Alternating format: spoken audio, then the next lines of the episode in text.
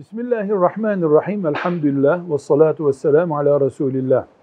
Müslümanlık camide namaz kılmak dini olduğu gibi hac etmek, haçta, arafatta vakfe yapmak dini olduğu gibi cünüp olunca gusletmeyi emreden bir din olduğu gibi La ilahe illallah Muhammedur Resulullah diyen bütün müminlerle kardeş olma dinidir.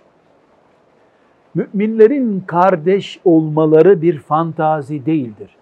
Dolayısıyla dört rekatlık öğle namazını kılan bir Müslüman, üçüncü rekatta canı sıkılıp camiden çıkıp gitme hakkına sahip olmadığı gibi, Müslümanın Müslüman kardeşiyle küsme hakkı da yoktur. Neden? Namazı emreden Allah, kardeş olmayı, küsmemeyi emretmiştir. Peki insanoğlu değil mi?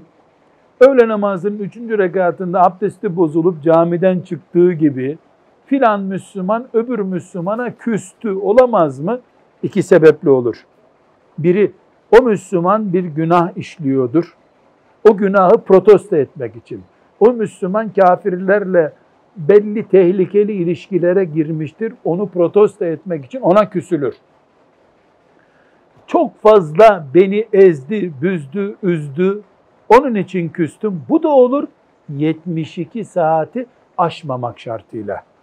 Allahu Teala adeta şöyle bir nefes alacak kadar 72 saat küs kalmaya izin vermiştir.